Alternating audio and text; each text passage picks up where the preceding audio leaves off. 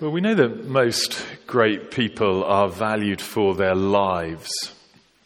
Um, for some, it's their leadership of nations and military success, Alexander the Great, Winston Churchill. Others, it's their ability in, the, in science or the arts, Albert Einstein, William Shakespeare. For others, it's in the world of sport, Muhammad Ali, Tiger Woods, Serena Williams. But we turn our minds today to someone very different someone whose love and wisdom and life exceeded that of even the greatest of people, but who is valued and loved all over the world thousands of years later, not actually so much for his life, but for his death. Uh, Mahatma Gandhi said of the death of Jesus that it was a perfect act. Here he said was a man who was completely innocent completely innocent, but who offered himself as a sacrifice for the good of others, even for his enemies. And Christianity is, uh, in Christianity, the cross is the center of everything. The theologian Leon Morris said Christianity is a religion about a cross. And we can't be absolutely certain of the date that it happened. Um, April the 7th, AD 30 is the most likely, the boffins tell us. But thanks to Jesus himself, we can be sure of the significance of his death and the difference that it should make to our life. Can I ask you to turn back a couple of pages in John's Gospel to chapter 12 on page 899, and I'm going to read to us uh, the few verses 23 to 26 that were Jesus' own explanation of what would be happening as he went to the cross. So on page 899, starting at verse 23, Jesus said, The hour has come for the Son of Man to be glorified. Truly, truly, I say to you, unless a grain of wheat falls into the earth and dies, it remains alone. But if it dies, it bears much fruit.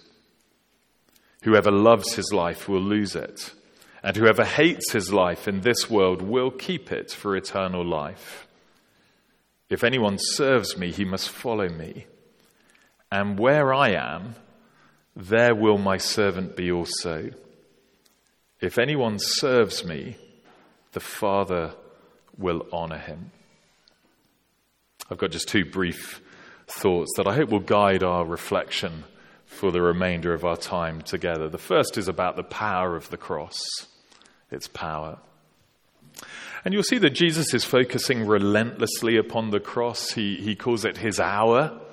You'll have heard interviewers ask people who have had a successful career in film or music or sport, what was your greatest achievement?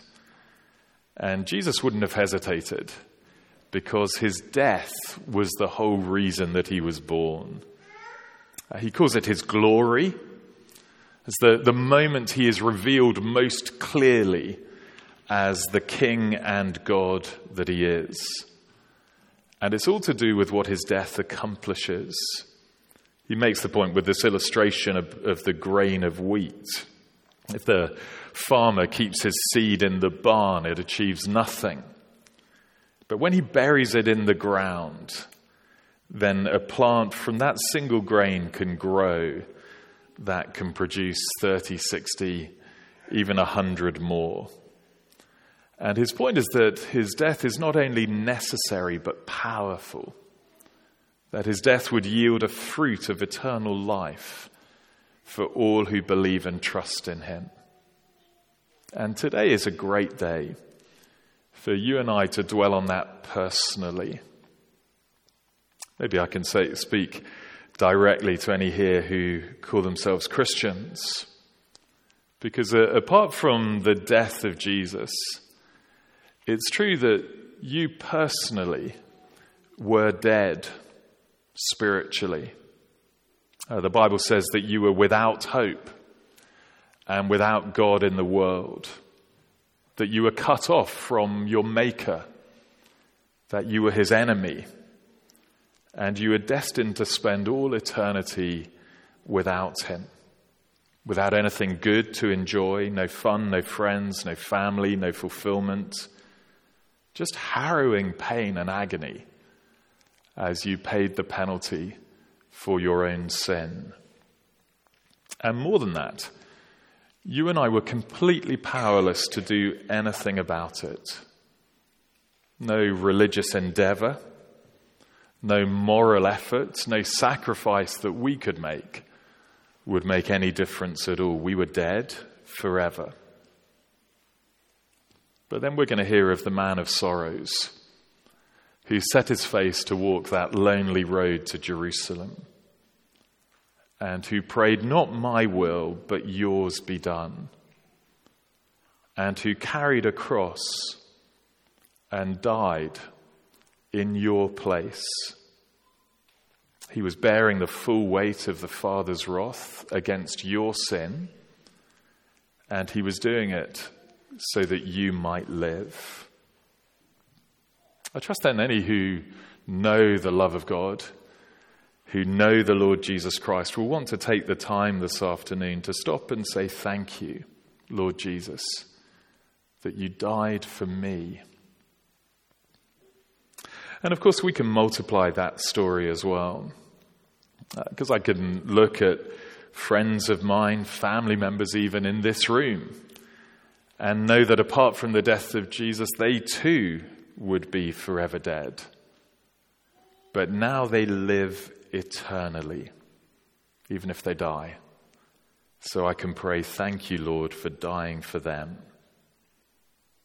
And it's true millions and millions of times over, all through history, all over the world, men and women from every tribe and tongue and nation live because the Son of Man died.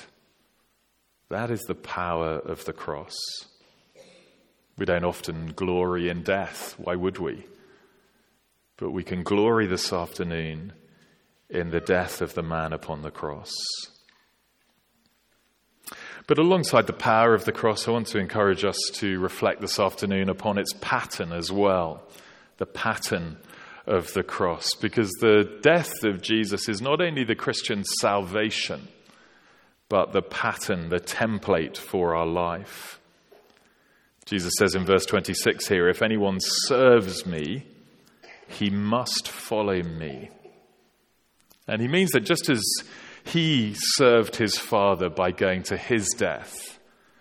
So too we serve him by denying ourselves and taking up our cross and following him in a life of self forgetting self sacrifice. That's what this rather cryptic verse 25 means as well. Jesus isn't saying there's a prize for being miserable. He's saying if, he, if I cling on tightly to a life in which I ignore him and refuse to serve him, then I'll stay dead forevermore. But if I turn my back on that life of self and sin, if I trust in his death on the cross, then I will live forevermore. So, as well as being a day of gratitude, it is a genuinely good Friday. But today is also a day of challenge. Because as we watch Jesus walking towards his death, unwavering in his allegiance to his Father, unswerving in his love for sinners like us, so he commands us, invites us to follow in his steps. And to many, I suspect that sounds like a burden or a chore. Uh, I came across a lovely sentence, though, written by Samuel Rutherford, a Scottish guy from a few hundred years ago, who reminds us that the opposite is true. He said, The cross of Christ is the sweetest burden that I ever bore. It is a burden as wings are to a bird or sails are to a ship, because it carries me forward towards my harbor. And Jesus speaks of that harbor here in verse 26. Yes, we must follow him. But as we sing sometimes, the sky and not the grave is our goal. Jesus passed through the grave to glory. And today is a day to give thanks that if we've trusted in him, we will join him one day. He says, If anyone serves me, the Father, God the Father, will honor them. And he means that he'll honor them on the last day and forevermore. As I close, then, I, I, know that there are many in our congregation, some even here now, who are enduring real pressure and facing real trials at the moment. You're living with the pain of losing friends and family, living with the strain of caring for the elderly and unwell. There are money troubles and mental health concerns, the list goes on. Uh, I hope if you know people like that, you'll remember them and pray for them in the quiet today. But as we do, Good Friday reminds us that the day is coming when, in just the twinkling of an eye, all of our tears will be gone forevermore. And in that hope, we rejoice today. Two very brief thoughts then that I hope you'll be willing to turn over in your mind as we hear this account of Jesus' death read to us. The power of Jesus' death is that it gives eternal life to anyone and everyone who would believe in him.